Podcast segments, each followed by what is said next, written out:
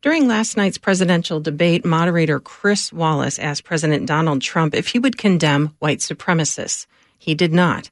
Instead, Mr. Trump claimed he sees most violence coming from the left, and he told the white supremacist group, the Proud Boys, to, quote, stand back and stand by. Odette Yousef is host of the third season of the WBEZ podcast Motive, and this season looks at the beginnings of the youth white supremacist movement in the U.S. and right here in Chicago. Odette joins us now to provide a bit of context for the president's remarks. Hi, Odette. Hi, Lisa. So you've looked at how the movement has grown under Trump's presidency. How will last night's debate play out among supporters?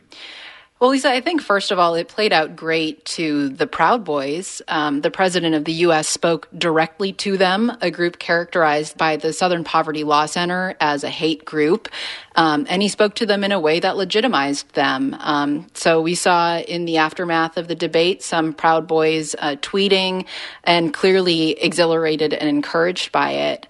As to how it's going to play out with the president's uh, larger base, I think we could look to what happened after the tragic um, disaster of the Unite the Right rally in 2017 in Charlottesville, Virginia.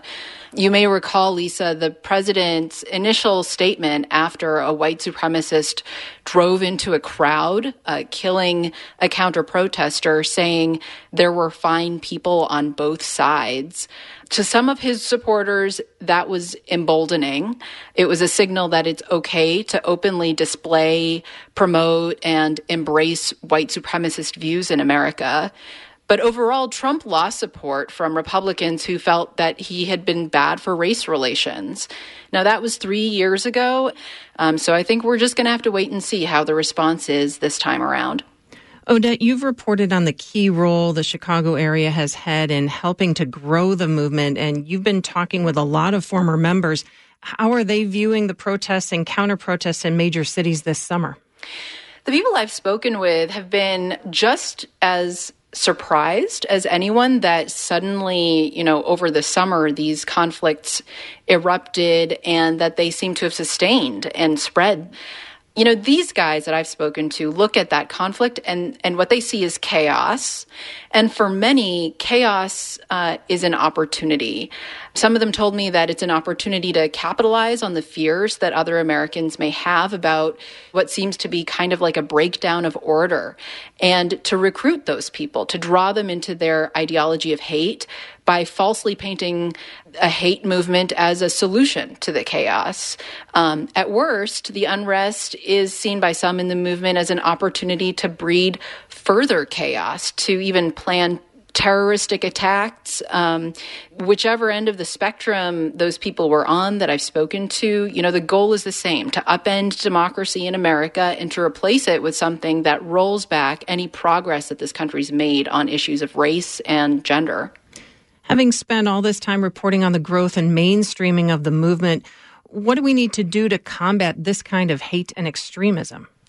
So I think the most immediate thing is if you're troubled by what you're seeing and the signals coming from the White House um, and you can vote, you can vote.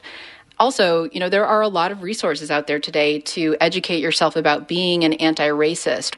Um, but here's the big insight that I've had from working on the podcast, Lisa. The podcast focuses on the most extreme people in the movement. And the reason that we do that is because as long as those extremes are out there, whether it's guys that were wearing Nazi uniforms in the 70s in Marquette Park, or whether it's guys in 2018 that dress in like camo and a skull mask, those extremes are the ones that define the outer limits of what we as a society call acceptable. So anyone in the middle can at least point to them and say, hey, I'm not that guy. I'm not a racist or a hater because I don't do that. So, what I've learned in doing this podcast, Lisa, is that it's the people in the middle that need to be checked. When you see racism, call it out. It doesn't have to be publicly or on social media or shaming that person, especially if they're not as far along in their thinking.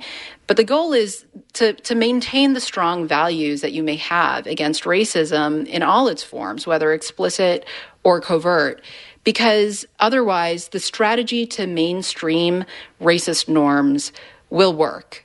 And that's what we've seen. WBEZ's Odette Yousef. Odette hosts the third season of the podcast Motive.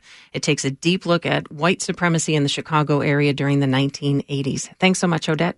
Thank you, Lisa.